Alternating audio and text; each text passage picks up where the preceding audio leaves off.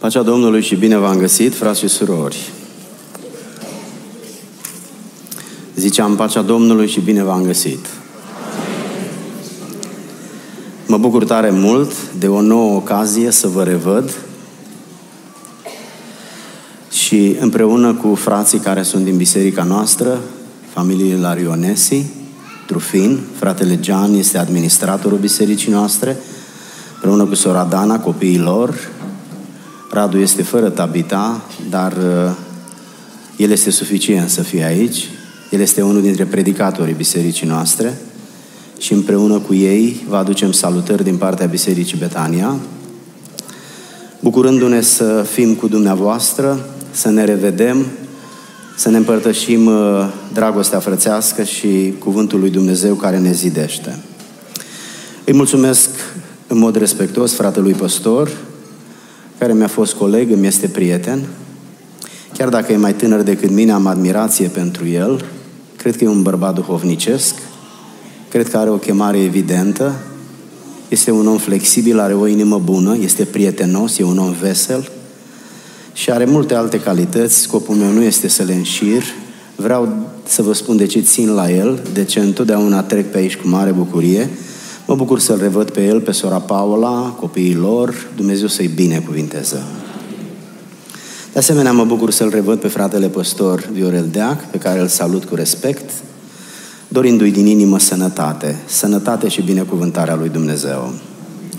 Mă bucur să revăd uh, prieteni dragi pe care îi văd des în Statele Unite, familiile Rus și Ancateu, fratele păstor Nelu, care tocmai s-a adresat adunării împreună cu soția lui, sora Mary, fratele Gian și sora Maria Ancateu. Uh, păstorul dumneavoastră a încercat să spună, întotdeauna păstorii locali au mai multe rețineri să vorbească decât cei care sunt musafiri. Uh, încerca să spună despre fratele Nelu că el primește și noaptea de la Dumnezeu călăuzire. Se referea la faptul că acest bărbat a primit de la Dumnezeu călăuzirea să doneze un milion de dolari la Institutul Teologic Pentecostal. Și pur și simplu a făcut lucrul acesta. Eu îl cunosc foarte bine. Este un om ales. Este un om cu o inimă deosebită. Și este deosebit de darnic, nu numai el, întreaga lor familie extinsă. Însă să fim sinceri, să donezi la o școală teologică un milion de dolari este un gest încărcat de admirație pentru Dumnezeu. Biblia ne spune să iubim și să respectăm astfel de oameni. El nu e singurul om care a făcut o astfel de jertfă pentru Dumnezeu. Însă noi îl știm pe el. Și așa cum Pavel în capitolul, în ultimul capitol al cărții romani evoca meritele, de fapt nu meritele, faptele credinței pe care le-au făcut sfinții din jurul lui, tot la fel și noi pomenim lucrul acesta, nu să-l lăudăm pe fratele Nelu. Ar fi trist ca el să-și ia răsplata aici. E prea puțin. Este locul în altă parte să-și ia răsplata, dar spunem lucrul acesta pentru ca să oferim exemple de jerfă și de sacrificiu pentru lucrarea lui Dumnezeu. Dumnezeu să le păstreze uh, dedicarea aceasta și consacrarea. De asemenea, uh, salutăm familia Iugan, prietenii noștri dragi, Salutăm familia Brendea, în mod special pe fratele Lică, căruia îi dorim din tot sufletul, în numele Celui Atotputernic, sănătate de plină, sănătate în numele Domnului Isus. De asemenea, scumpii mei, vă salutăm pe dumneavoastră. Neobosiți să fiți aici. Neobosiți să fiți aici în părtășia Bisericii Sfânta Treime cu Hristosul care ne-a mântuit pe toți. Domnul să fie binecuvântat în veci, numele Lui să fie respectat și cinstit de noi toți. Oamenii lui Dumnezeu, în această seară vreau să citesc un pasaj din care o să spun o predică cu ajutorul lui Dumnezeu, având în suflet și dorința și rugăciunea, ca să folosească Dumnezeu și metoda asta și să vă învioreze pe dumneavoastră, să-i mântuiască pe cei care nu sunt mântuiți. Dacă omul are nevoie de ceva în viață, mai mult decât de pâine și apă, cu după cum spunea Mântuitorul, are nevoie de iertarea păcatelor. Păcatele sunt rușinea noastră, sunt falimentul nostru și sunt motivul care ne descalifică să mergem în cer. De aceea Dumnezeu care înțelege mai bine decât noi cât de grav este păcatul pentru împărăția sa și a jertfit singurul fiu, punând asupra lui păcatele noastre, pentru ca noi să rămânem fără păcat și în consecință să devenim copiii lui Dumnezeu. Asta a făcut Dumnezeu din dragoste pentru noi. Și versetul de aur al Bibliei, spus de noi, versetul de aur al Bibliei, evocă fiindcă atât de mult a iubit Dumnezeu lumea, încât Dumnezeu a dat, Dumnezeu a oferit pe singurul său fiu. De ce? Pentru ca oricine crede, dar absolut oricine, oricine se califică să creadă și atunci când crede, nu mai vine la judecată și merge în viață veșnică. De aceea vin oamenii la Dumnezeu, pentru că Dumnezeu ascultă rugăciunea. Noi avem de obicei nevoie de ascultarea rugăciunii, dar mai cu seamă sunt momente grele în viețile noastre și dumneavoastră cunoașteți pe cei în nevoi dintre dumneavoastră mai bine decât îi cunosc eu. Eu totuși sunt musafir, nu-i cunosc pe toți frații, dar Dumnezeu îi cunoaște pe toți și mâna lui cea bună se va așeza pe crest peste creștetele capetelor lor și îi va binecuvânta după cum a făgăduit. Dumnezeu se ține de cuvânt, pentru că Dumnezeu este bun, binecuvântat să fie Domnul. Îngăduiți-mi, frați și surori, să citesc un pasaj din Scriptură. O să citesc din Evanghelia după Matei, capitolul 26, paragraful intitulat Mirul turnat pe capul lui Isus. Este un pasaj foarte frumos, este încărcat de emoție, acolo e prezent Domnul Isus, sunt prezent ucenicii, gazda care i-a invitat să mănânce acolo și o anonimă, o femeie care s-a năpustit peste ei în casă pentru că avea și ea ceva de făcut. O să vorbim despre asta și Duhul Domnului să călăuzească predica. Amin. Vă rog în numele Domnului să vă ridicați.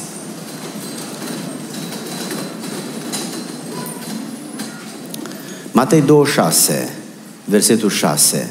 Matei 26, versetul 6. Când era Iisus în Betania, în casa lui Simon Leprosul, s-a apropiat de el o femeie cu un vas de alabastru cu mir foarte scump. Și pe când stătea el la masă, i-a turnat mirul pe capul lui. Ucenicilor le-a fost necaz când au văzut lucrul acesta și au zis, ce rost are risipa asta? Mirul acesta s-ar fi putut vinde foarte scump și banii să se dea săracilor. Când a auzit Isus, le-a zis, de ce faceți supărare femeii? Ea a făcut un lucru frumos pentru mine. Pentru că pe săracii aveți totdeauna cu voi, dar pe mine nu mă aveți întotdeauna. Dacă a turnat acest mir pe trupul meu, i-a făcut, i-a făcut lucrul acesta în vederea pregătirii mele pentru îngropare. Adevărat vă spun că oriunde va fi predicată Evanghelia aceasta, în toată lumea, se va spune și ce a făcut femeia aceasta spre pomenirea ei. Amin. Dumnezeule care ești în ceruri, care ne ești tată și stăpân, în seara aceasta ne-am grăbit să ajungem în locul ăsta unde am știut că va fi chemat și rostit numele Tău.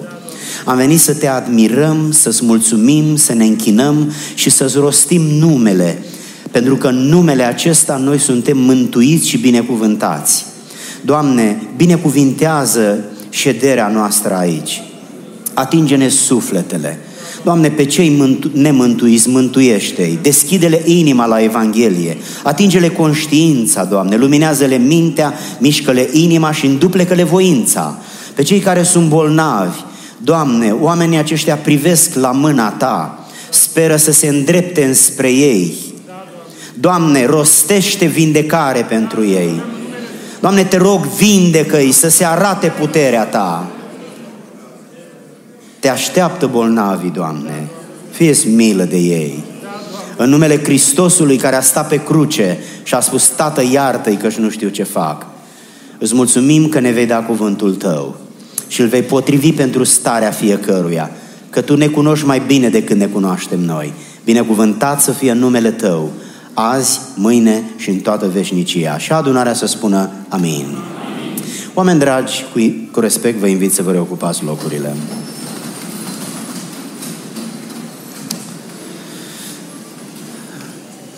Dumneavoastră sunteți cititori de Biblie și știți că orice pasaj din Scriptură pe care predicatorii îl rostesc în perspectiva explicării lui, el poate fi abordat în două feluri. Primul fel este un fel istoric și felul istoric presupune să ne uităm la text încercând să lămurim cum, unde, cu cine și de ce s-a întâmplat atunci ce s-a întâmplat. Și atunci vorbim despre aspectele istorice. Câți oameni au fost acolo, cine sunt aceia, de ce au venit acolo, ce s-a întâmplat acolo.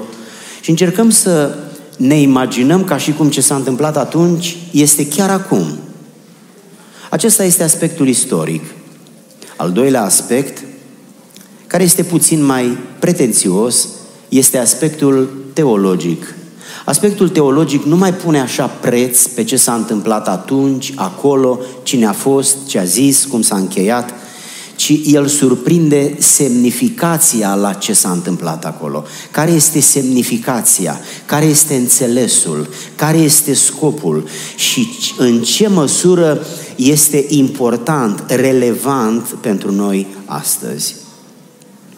În general, predicatorii se concentrează de cele mai multe ori pe aspectul istoric, surprinzând ce a zis unul, ce a zis altul, ce a făcut unul, ce a făcut altul. Și lucrul acesta este bun, pentru că în felul acesta ne împrospătăm în minte și ne lărgim orizontul nostru biblic.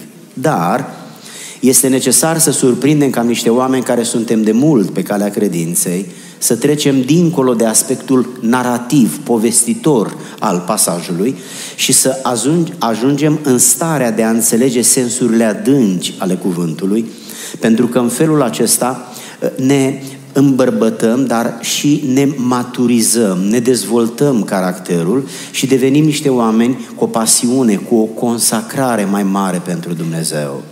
Dumnezeu pe noi ne-a mântuit. Dacă murim azi sau mâine sau poi mâine, e doar o chestiune de timp. Dar indiferent când vom pleca, mergem în cer. Însă sunt foarte mulți oameni nemântuiți și Dumnezeu ne-a trimis pe noi la ei. Acesta este mandatul nostru, este misiunea noastră.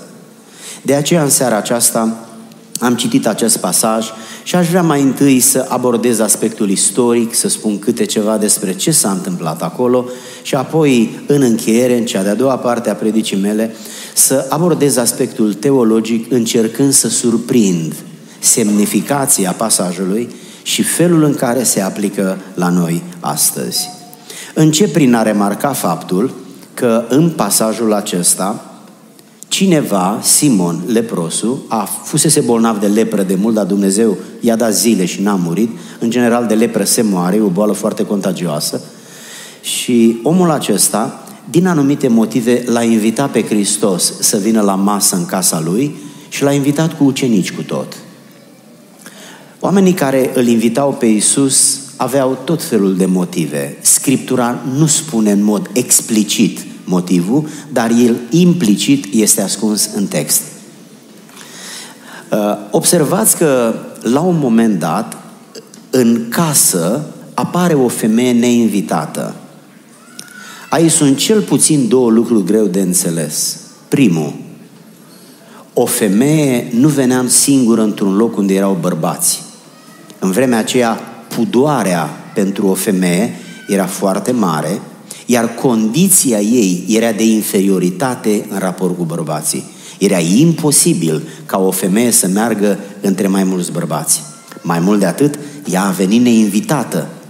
Oricine ar fi fost, i-ar fi stat rău să te duci la un om în casă neinvitat. Femeia aceasta s-a comportat cu disperare. Gestul ei vorbea despre o urgență care sfida regulile de manieră, de bun simț. Te uiți la ea și nu știi ce să crezi. Ce s-a întâmplat? A murit cineva? De ce femeia asta trece dincolo de orice regulă socială și religioasă? Încă o persoană care se afirmă în pasaj este unul dintre ucenici, cel care era casierul grupului, Iuda, care s-a spânzurat după ce l-a vândut pe Mântuitorul. Scriptura vorbește despre el că era un om care folosea din banii grupului pentru interese personale. Nu avea caracter și se vede că nu a avut caracter nici atunci când și-a trădat Domnul, Mântuitorul. Și dintr-o dată, el contestă ceea ce a făcut femeia și își dă cu părerea în ce fel ar fi trebuit să fie cheltuiți banii ei. El s-a cam făcut de rușine. Nu-i frumos să spui tu altuia ce să facă cu banii lui. Asta te erigează în calitate de stăpân ori de om frustrat. Și varianta a doua era mai reală decât prima. Ei bine, Hristos este cel care vorbește, femeia este cea care acționează și Iuda este cel care contestă. Aș vrea să ne uităm împreună la aceste persoane și să luăm învățătură. O femeie anonimă și unul dintre cei 12 care au avut onoarea și harul să fie ucenicii lui Isus. Eu orice aș face, nu pot fi ca ei, pentru că Hristos nu mai este pe pământ. Eu sunt un ucenic al Domnului ca și dumneavoastră. Dar noi suntem la 2000 de ani distanță de vremea în care Hristos, prin întrupare, a fost om cu un corp fizic ca al nostru. Hristos astăzi este la fel de viu ca atunci, dar nu mai are un corp vizibil, nu mai are un corp din carne cum l-a avut atunci. Astăzi, el are o existență spirituală care nu se mai vede cum se vedea atunci cu ochii. Dar priviți că femeia anonimă, într-un fel, este pusă în comparație în pasajul acesta cu Iuda, ucenicul. Acum, ce șanse am eu să fiu pus în comparație cu Biden sau cu Iohannis? Ăsta este un om mare, cu o poziție înaltă, a cărui semnătură devine lege pentru mine. Eu sunt un om simplu, unul dintre cele 20 de milioane de români. Ce șanse am eu să concurez cu el? Din niciun punct de vedere nu pot concura cu el. El e un om mare, iar eu sunt un om simplu. Ei bine, cam ăsta era raportul dintre biata femeie anonima și marele ucenic al Domnului. Pentru că pasajul acesta vorbește despre timpul de dinaintea trădării. Încă nimeni nu știa de ce este în stare Iuda. Încă ceva, ambele persoane, și Iuda și femeia anonimă, uh, sunt persoane religioase și au mers cu Mântuitorul. Nu numai că au mers cu Mântuitorul, dar au rămas în istoria Bibliei. Exact cum a spus Mântuitorul, unde, oriunde se predică Evanghelia, se vorbește de femeia anonimă și se vorbește de Iuda. Încă ceva, și aici apare diferența. Amândouă aceste persoane au trecut prin împrejurări similare, adică asemănătoare, dar s-au comportat diferit. Și acesta este scopul, acesta este predica mea. Asemănători și totuși diferiți. De ce suntem asemănători și totuși diferiți? Haideți să ne uităm la câteva diferențe. Prima este diferența direcției.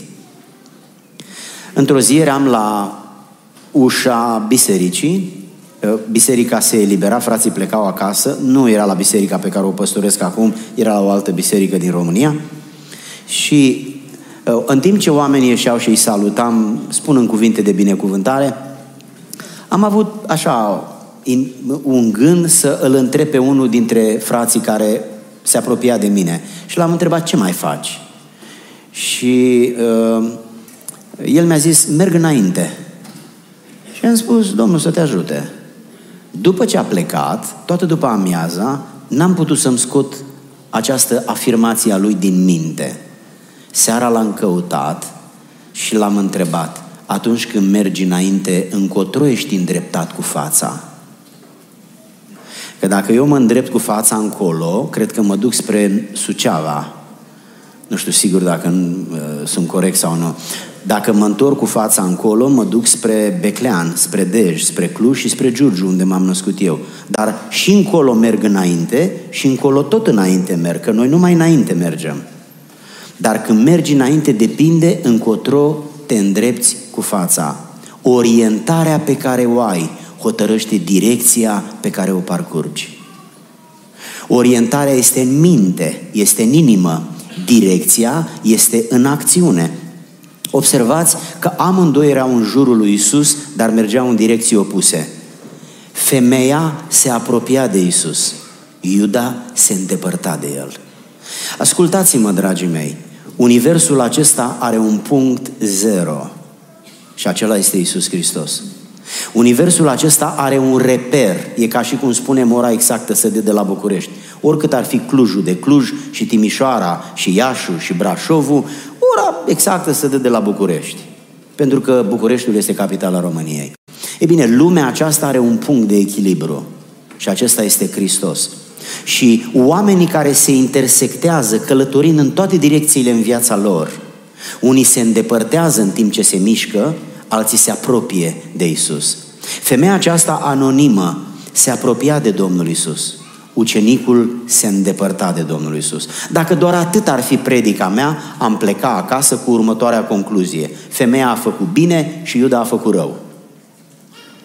Dar predica nu se termină. Nu e atât de important cât de mult mergem și nici cât de repede, ci încotro. Chiar dacă mergi mai încet, tot acolo vei ajunge, dar îți mai au o oră sau o zi în plus. Dacă direcția este bună, repede sau încet, tot acolo ajungi. Dar dacă direcția nu-i bună, repede sau încet, vei ajunge într-un loc rău. Direcția este decisivă. Când un avion decolează, nu întotdeauna se ridică în direcția în care trebuie să meargă, în funcție de pista pe care o are disponibilă aeroportul. Dar el se întoarce după cum e nevoie și pilotul automat, cum punem noi în GPS, așa e și la avion, îl pune și se duce acolo. Direcția este hotărătoare. Nu te poți duce încolo să ajungi la Giurgiu, numai dacă înconjori tot pământul și până la urmă ajungi la Giurgiu. Dar altfel ești într-o direcție greșită. Încă ceva, direcția este importantă pentru că ea exprimă și intenția și motivația. Știți cum am ajuns eu la Bistrița? Am avut intenția să ajung la Bistrița. Știți de ce am avut intenția să ajung la Bistrița? Pentru că m-a motivat invitația prietenului meu. Vino și pe la noi. Și el vine pe la Chicago când vine în Statele Unite și eu mă bucur de prezența lui. Stau pe scaun și îl ascult cu bucurie. Mă uit cum îl folosește Dumnezeu, o voce nouă, o experiență nouă, un timbru vocal nou și biserica se bucură de prezența lui. Ei bine, pentru că El m-a chemat, am avut o motivație și atunci motivația s-a transformat în intenție, iar intenția a căutat direcția, direcția Bistrița. Încă o diferență.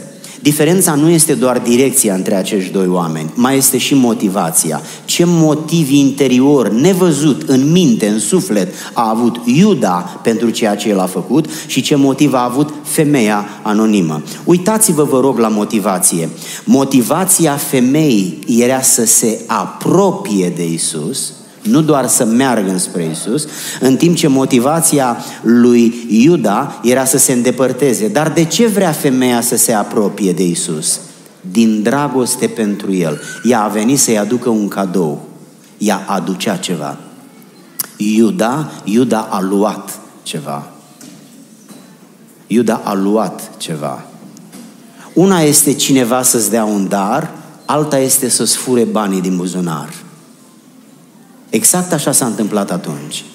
Motivația lui Iuda era să se îndepărteze de Isus datorită dragostei de bani pe care o realizase în înțelegerea cu preoții cei mai de seamă ca să-l vândă pe Domnul.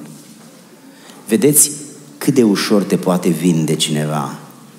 Eu vă întreb, dacă eu l-aș vinde pe Isus, n-ar fi mare lucru. Dar ăsta a umblat trei ani și jumătate în mod fizic cu Domnul Isus. Mă, oameni buni, ăsta a văzut toată mila manifestată a Domnului Isus față de oameni.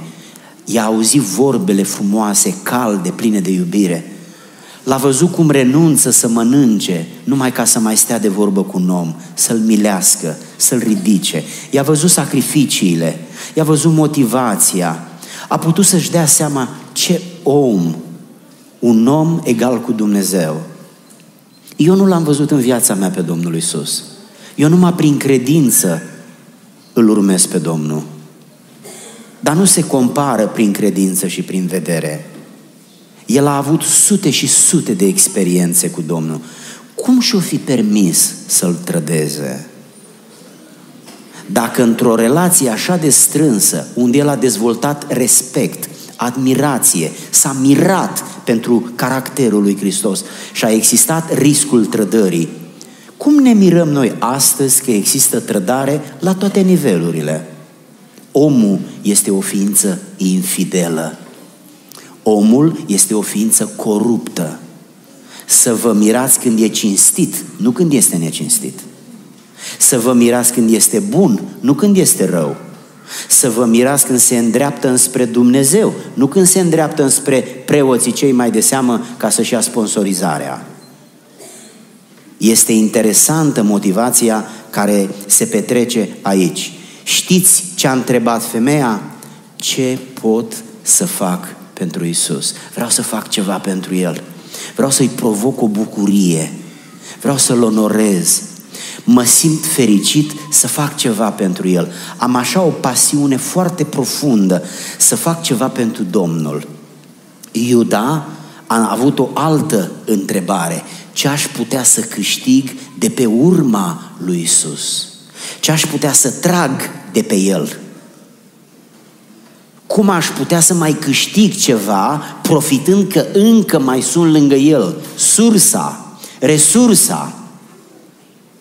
Motivația lor trădează prețul pe care Mântuitorul îl avea în ochii lor. Pentru femeie, prețul lui Isus a fost mare. Pentru Iuda, Hristos a fost ieftin. 30 de arginți. 30 de arginți.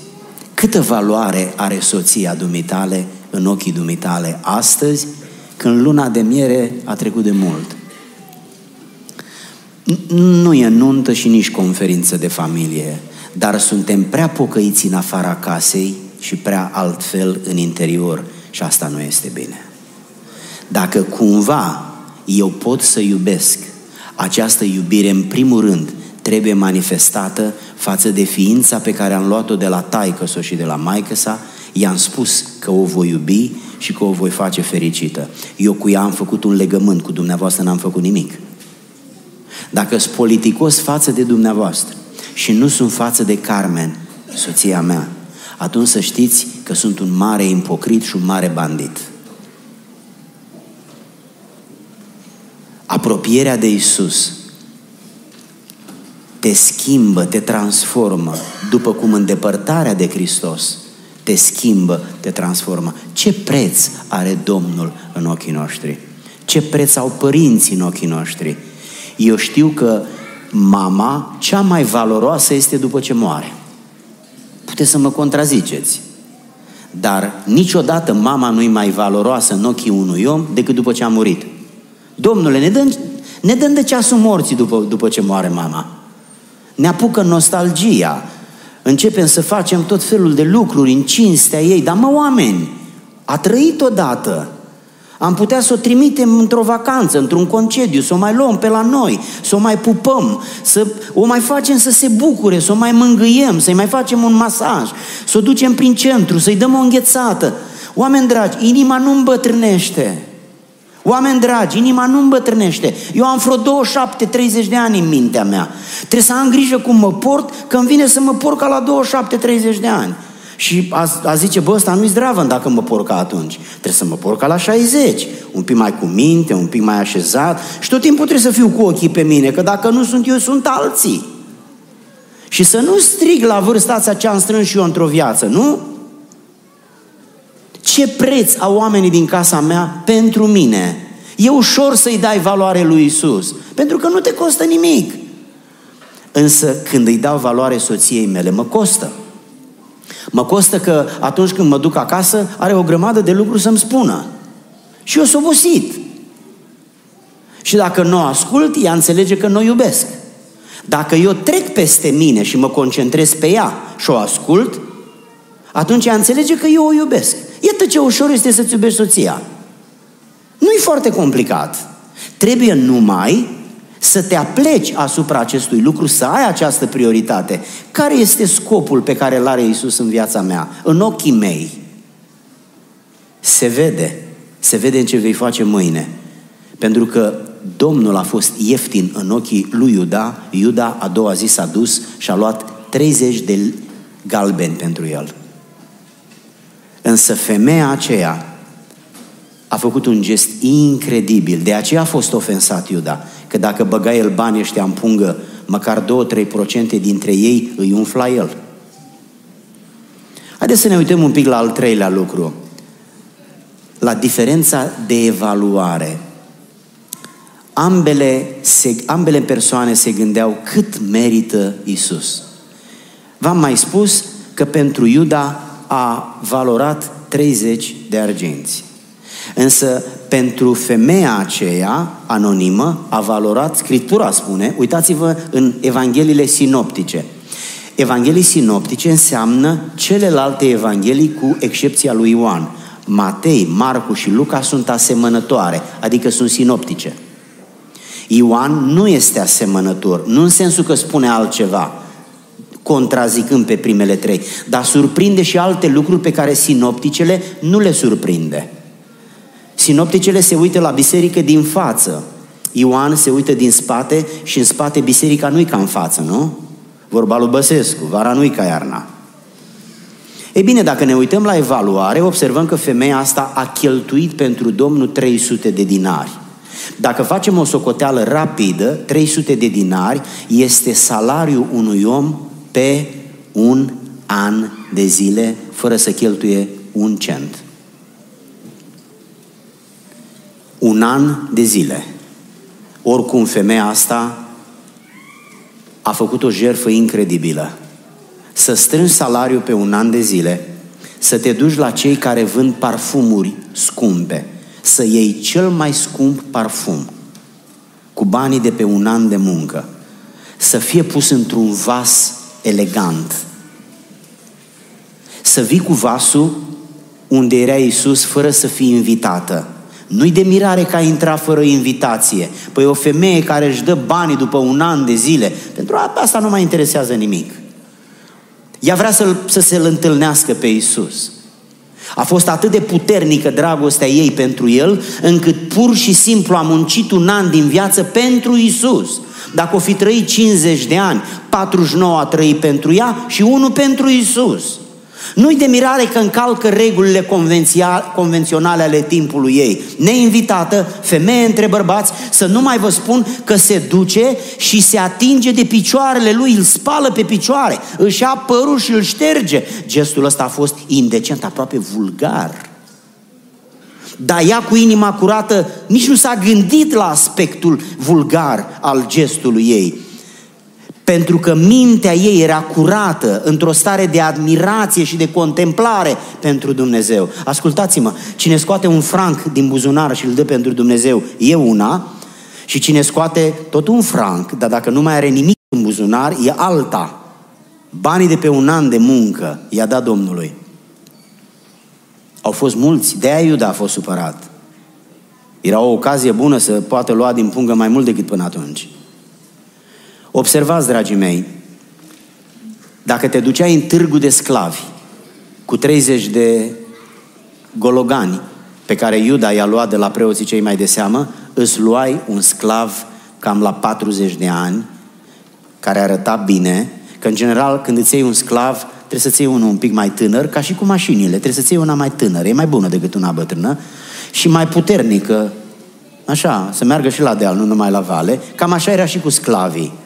E, ăsta costa cam 30 de, 30 de, de, de, de galbeni. Prețul pe care l-a primit Iuda. Uitați-vă, vă rog frumos, că femeia aceasta își cheltuie banii de pe un an de muncă. Oameni dragi, cine ar fi putut să o contrazică pe femeia asta că îl iubește pe Isus? Parfumul a fost atât de puternic, Scriptura ne spune că s-a umplut casa de miros. Uneori ne dăm cu un parfum nici nu ieșim bine pe ușă că nu mai miroase nimic. Cât de? S-a umplut casa. S-a umplut toată casa. S-a îmbibat în tot ce era în casă, mireasma. Un an de muncă, nu o jumătate de zi. Amândoi s-au întrebat ce aș putea să-i dau lui Isus sau Iuda ce aș putea să primesc de la Isus. Oamenii nu vedeau în inima lor, cu excepția Domnului. Tot ceea ce noi facem pentru Dumnezeu demonstrează și argumentează care e prețul Domnului în ochii noștri. Când tratăm pe cineva ieftin, e ieftin. Când tratăm pe cineva scump, e scump. Eu sunt cu nepoțelul meu și l-am luat cu mine în primul rând ca să, să, să facă misiune și să, să se obișnuiască cu misiunea. Sper din inimă să facă asta toată viața. Însă el e copil și e cu ochii pe fiecare prăvălie, pe orice bunătate și eu știu asta. Și atunci trebuie să-i stau la dispoziție. De ce? El e valoros. În, în, în seara asta sunt mulți copii, dar n-am pe niciunul în mașină, numai pe el. De ce? El e important pentru mine. Numai lui iau înghețată, nu mai chem alți copii să le iau înghețată, numai lui iau ce își dorește, nu mai chem alți copii. De ce? El e prețios pentru mine.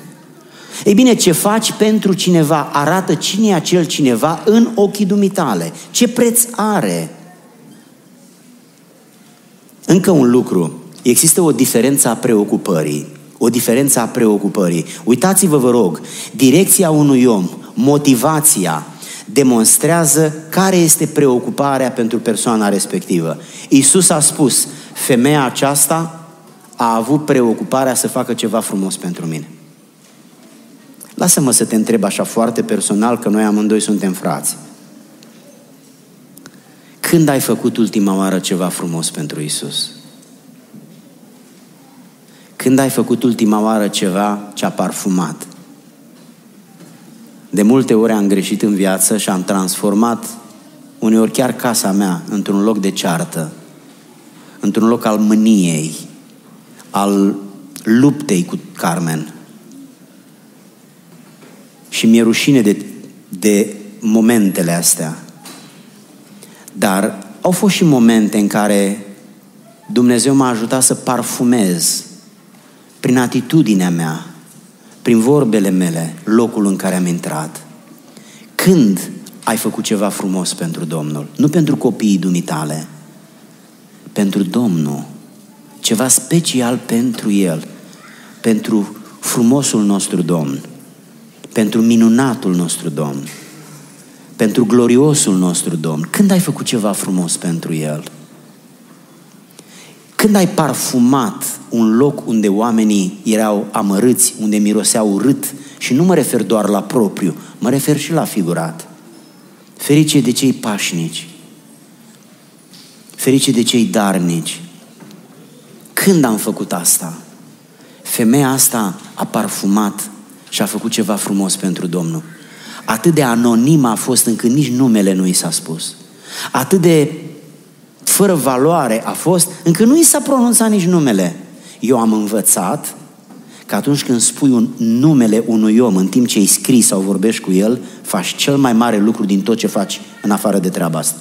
Așa că ori de câte ori îi spun pace unui om, îi spun pace frate Jean, nu pace, pace frate Jean. Pentru că pacea e mai puțin importantă decât numele lui. De ce? Când eu aud numele meu, aud cel mai frumos lucru care îl pot auzi. E numele meu. Numele meu mă reprezintă pe mine. Îmi place să aud numele meu. Dar nu că sunt mândru, oricărui om îi place să audă numele lui. De aceea, spune-i numele unui om. Dacă îi scrii, pomenește-i numele măcar o dată.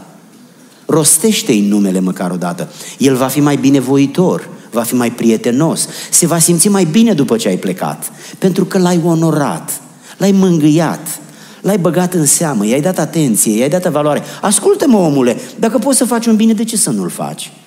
Și matale îți place când cineva îți face un bine. Femeia asta a făcut mult bine. A muncit un an de zile săraca. Nu știu dacă o fi avut bărbat sau nu, nu știu dacă o fi avut copii sau nu. A muncit greu un an de zile. Doar pentru 5 minute să creeze un parfum pentru Isus. Cât de important a fost Isus pentru femeia asta. A muncit în ianuarie, a venit februarie și a zis, se merită să continui. Domnul e important pentru mine. A venit martie, voi continua. Domnul e important pentru mine. A venit decembrie, am obosit, dar o să termin pentru că Domnul e important pentru mine. Priviți-o pe femeia asta.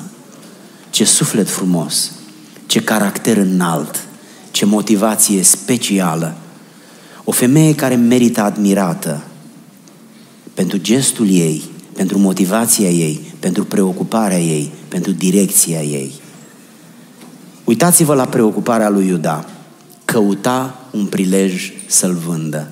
Noastră vă puteți imagina ce inimă murdară a avut omul ăsta. În mintea lui erau toate amintirile cu Isus. Erau toate gesturile când a vindecat, când a iertat, când a venit femeia aia care avea copilul îndrăcit și Isus a comportat față de ea punându-o la niște examene ale credinței, să vadă e froțâfnoasă sau e o femeie care de dragul ficiei se smerește. Și mai țineți minte, a comparat-o cu un cățel, s-a făcut că nu o cunoaște, nu i-a răspuns când a, l-a abordat, aproape că ucenicii au luat apărarea, de parcă ar fi fost nevoie. Ei, toate astea le-a văzut. L-a văzut când s-a oprit în dreptul lui Bartimeu, omul la fără valoare socială. Ucenicii au spus, dă-te un pic mai încolo. Și Hristos a spus, chemați-l la mine. Ăștia au lemnit. Ei, Iuda a văzut toate astea și pentru el n-a mai contat nimic. Dragostea de bani este o mare nenorocire. Banii sunt minunați, dar dragostea de bani e o mare nenorocire. E o mare nenorocire. Dragostea de bani e o mare pacoste. E o mare, mare, mare pacoste. Să știți că nu trebuie să ai bani ca să iubești. Nu. Trebuie doar să iubești. Că ai, că nu ai, n-are nicio importanță. Observați, vă rog, că toate aceste lucruri, toate aceste diferențe, diferența direcției, a motivației, a evaluării, a preocupării, toate se concretizează într-o diferență a rezultatului. Care a fost rezultatul?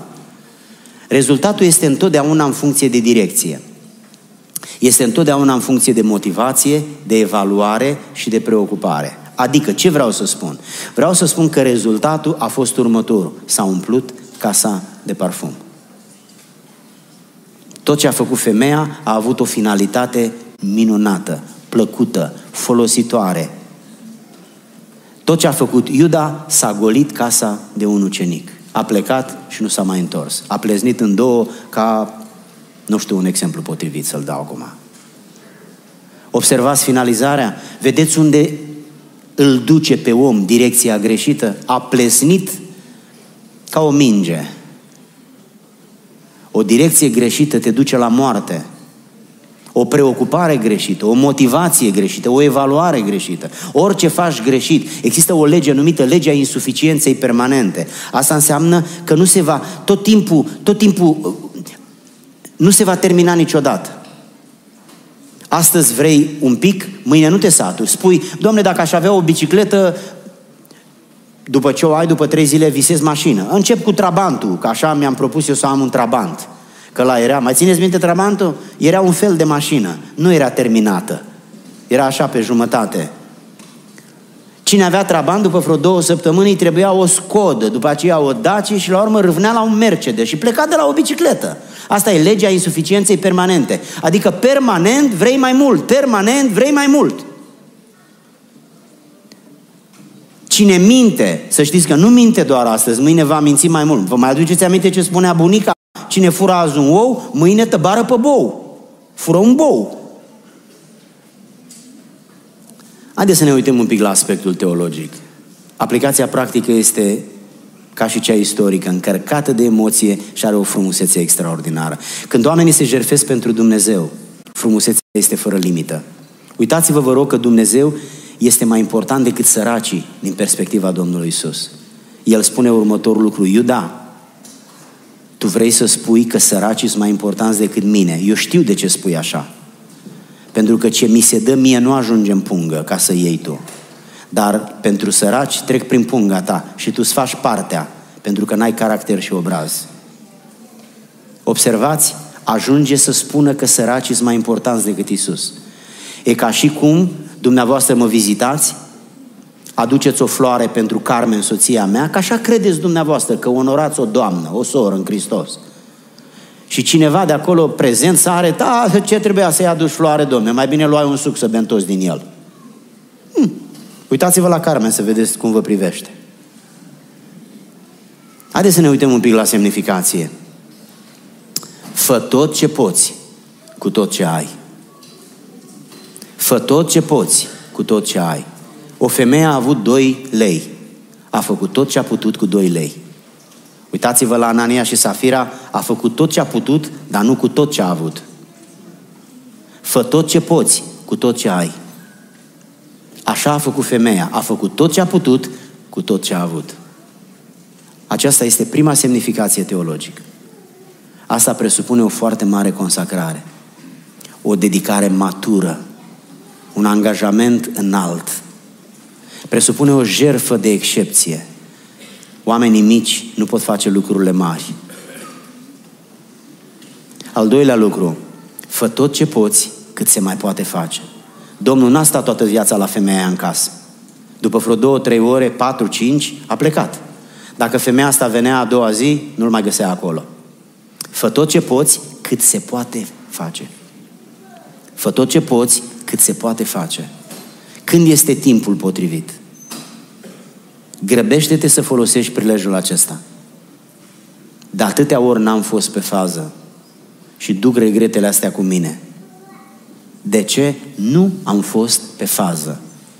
Nu mi-a căzut fisa că este o ocazie în care puteam să-mi demonstrez admirația pentru Isus. Puteam să-mi demonstrez fidelitatea mea, angajamentul sufletului meu pentru El. Și pur și simplu a plecat ocazia și eu am rămas, ah, ar fi fost bine să fac și atunci ceva pentru Domnul. Credeți-mă, eu o să mă întâlnesc cu toate lucrurile pe care le-am făcut pentru El. Asta e ca și cu credit cardul. Poți să-ți trimiți bani în viitor sau poți să-ți cheltui banii din viitor. Cu credit cardul îți cheltui banii din viitor. N-ai bani, dar îi cheltui pe aia din viitor. Și când ajungi în viitor, te trezești cu datorii. Poți să trimiți bani în viitor. Adică îi trimiți de aici, câte unul, câte doi, câte poți, și când ajungi în împărăția lui Dumnezeu, e o grămăjoară acolo. E o grămăjoară. Acum nu e vorba neapărat de bani, e vorba de parfum. E vorba de ceva ce îl onorează pe Dumnezeu. Al treia, a treia semnificație, fă tot, ce po- fă tot ce poți în ciuda împotrivirilor. Iuda va fi acolo, oriunde te duci, Iuda e acolo. Și el are o altă alternativă. El spune, n-ai făcut bine. Bine mă, Iuda, dar nu ți rușine? Tu hotărăști ce fac eu cu banii mei, cu timpul meu, cu slujirea mea. Tu nu știi ce trebuie să faci tu, dar știi ce trebuie să fac eu. Mă, nu ți-e rușine. Un pic de rușinică, nu ți Nu, lui Iuda nu e rușine. Lui ăsta e multe lucruri, dar nu e rușine. Fă tot ce poți, în ciuda împotrivirilor. Dacă știi că un lucru trebuie făcut, fă Nu ține cont de oameni. Că niciodată Iuda nu va fi de acord. El întotdeauna va contesta. Pentru că el trebuie să-și ia un pic de dobândă de acolo.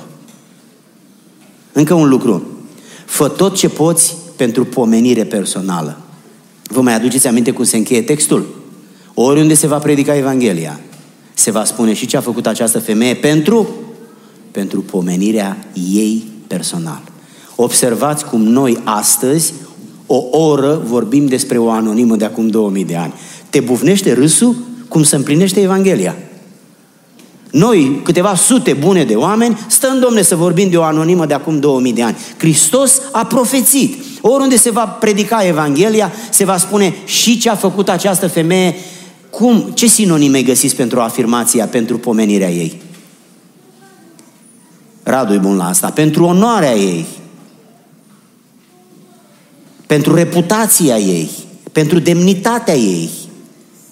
Fă tot ce poți pentru onoarea dumitale înaintea lui Dumnezeu.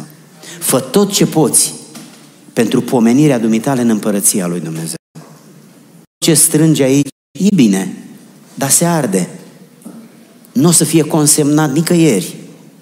Însă ce închin Domnului ca un parfum frumos, care schimbă mirosul, atmosfera, starea, într-o zi te vei împiedica de el în împărăția lui Dumnezeu. Oameni dragi, haideți să facem o încheiere și să ne rugăm de sfârșit. Fiecare dintre noi avem la dispoziție o viață. Asta este balanța, o viață. Vă mai aduceți aminte ce balanță au avut cei trei administratori din pilda talanților? Unul a avut 5, 1, 2 și 1, 1. Noi avem o viață. În ce măsură viața aceasta este închinată Domnului?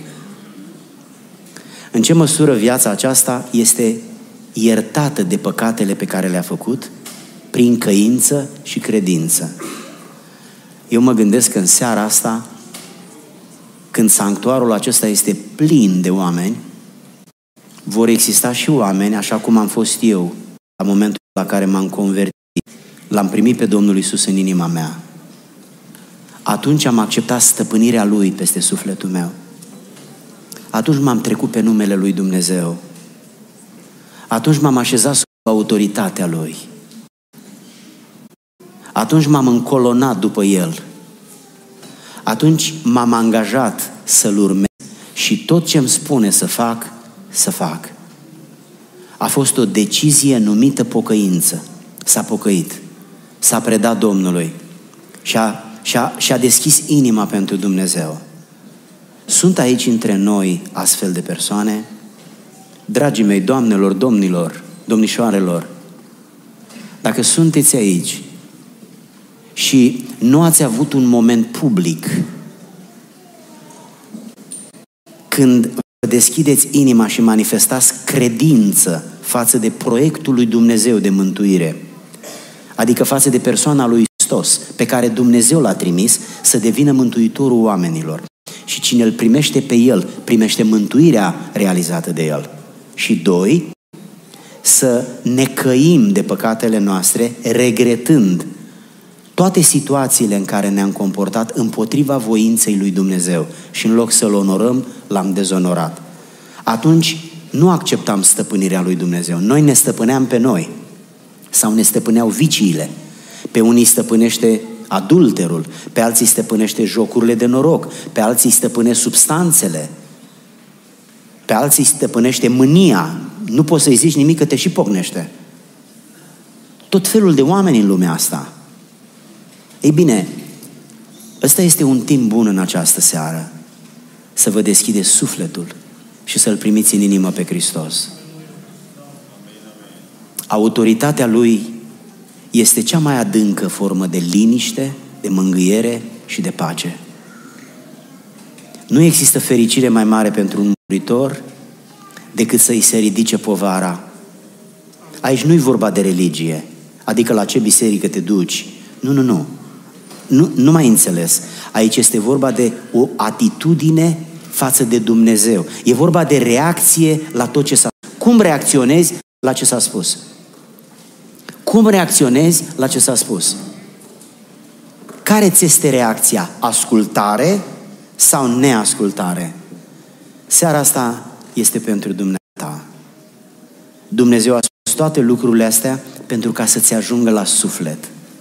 El vrea în primul rând să-ți lumineze mintea cu argumente. Ele construiesc o înțelegere în mintea dumitale și creează o motivație de ce trebuie să faci ce urmează să faci. Apoi începe să-ți miște inima, coboară de la nivel cognitiv la nivel afectiv. Aici unde este căldura, sentimentele, fluturii din stomac. Și apoi coboară și mai jos, la înduplecarea voinței. Acolo clicul ăla. O să fac lucrul ăsta acum. Sau mâine. Sau indiferent despre ce este vorba. Nu ai venit doar să faci o vizită la biserică și nici să vezi pe cineva. E prea puțin, timpul dumitale e prea important să vii pentru atât aici. Ai venit să-L întâlnești pe Isus. Pe femeia asta a costat-o un an de muncă, pe dumneata nu știu ce te-a costat, probabil 50 de lei de motorină sau de benzină. Dacă ai venit aici, fă tot ce poți, cu tot ce ai, grăbește-te să faci cât mai este timp și fă totul spre binele veșnic al sufletului dumitale.